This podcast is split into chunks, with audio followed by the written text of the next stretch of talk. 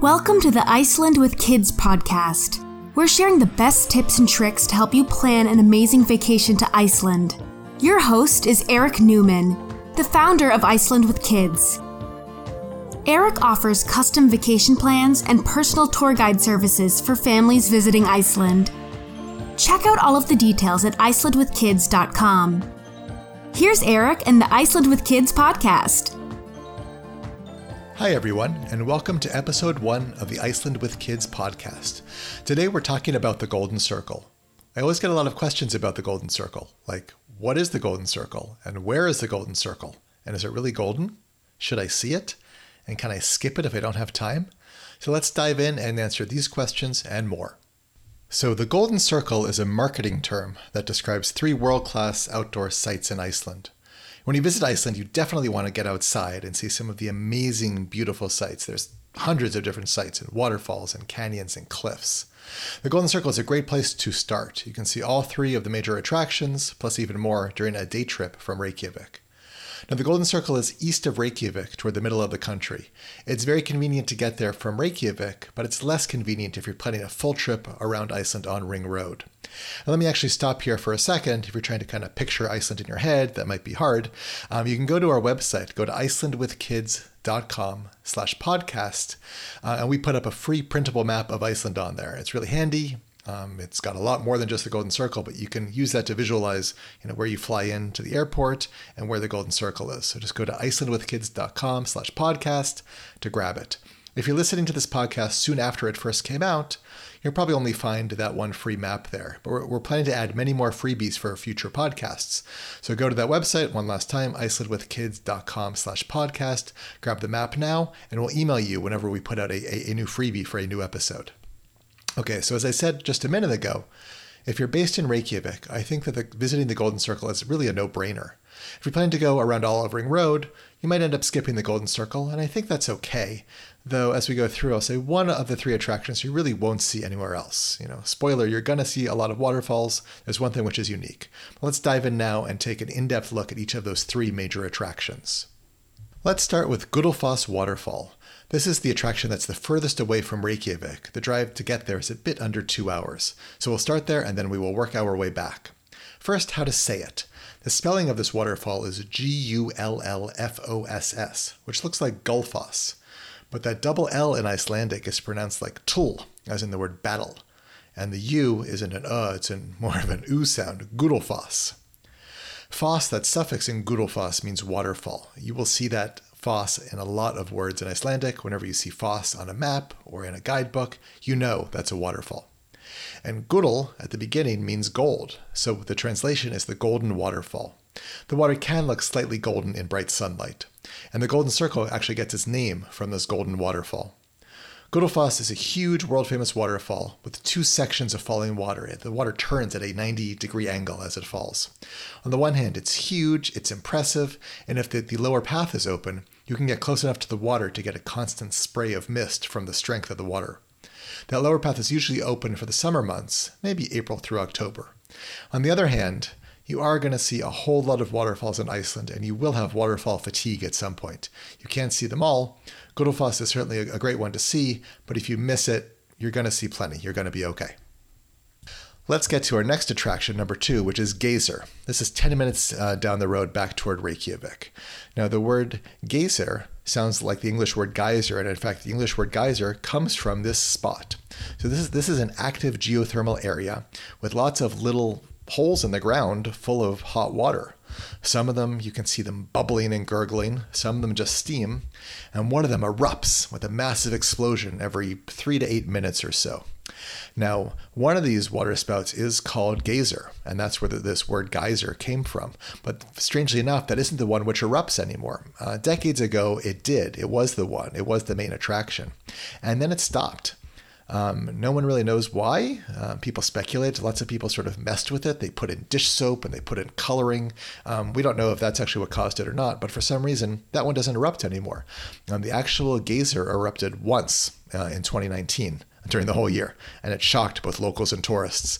Um, luckily, there is a different one which now now erupts, and it's called Strokkur. You can still see Geysir just kind of sits there and bubbles. Um, but Strokkur is really the, the main attraction here, and it's amazing.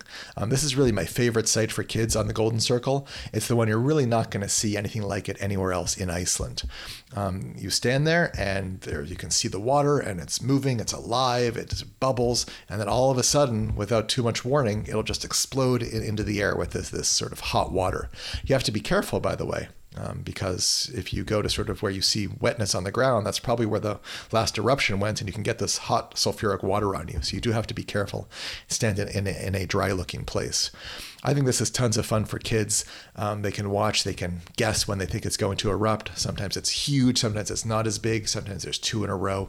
It really, really is lots of fun, and I highly recommend it for kids. The third of the three Golden Circle attractions is called Thingvellir. Um, this starts with what looks like a P, um, but the curve kind of goes up higher higher than the top of the P. This is called a thorn. And so it actually, the sound sounds like the th in thorn. So Thingvellir. Um, sometimes you'll see it spelled as thing, T H I N G, but it actually starts with this thorn. Um, this is a famous spot for several reasons. One is that it is a place you can see the continental rift in Iceland. So when Iceland formed as a landmass, part of its land came from the American side and part came from Europe, and they kind of fused in the middle to make this this island. Um, and this rift goes through a fair bit of Iceland, um, and it's actually um, active. There, there are earthquakes there and, and, and volcanoes there in this rift. Um, and so you can go to, to Thingvellir to see this rift, and it's wonderful there. What's unique here in this rift are two things. One is that this is the place the Icelandic, the Icelandic parliament used to meet hundreds and thousands of years ago. Literally, they started running this in the year 930.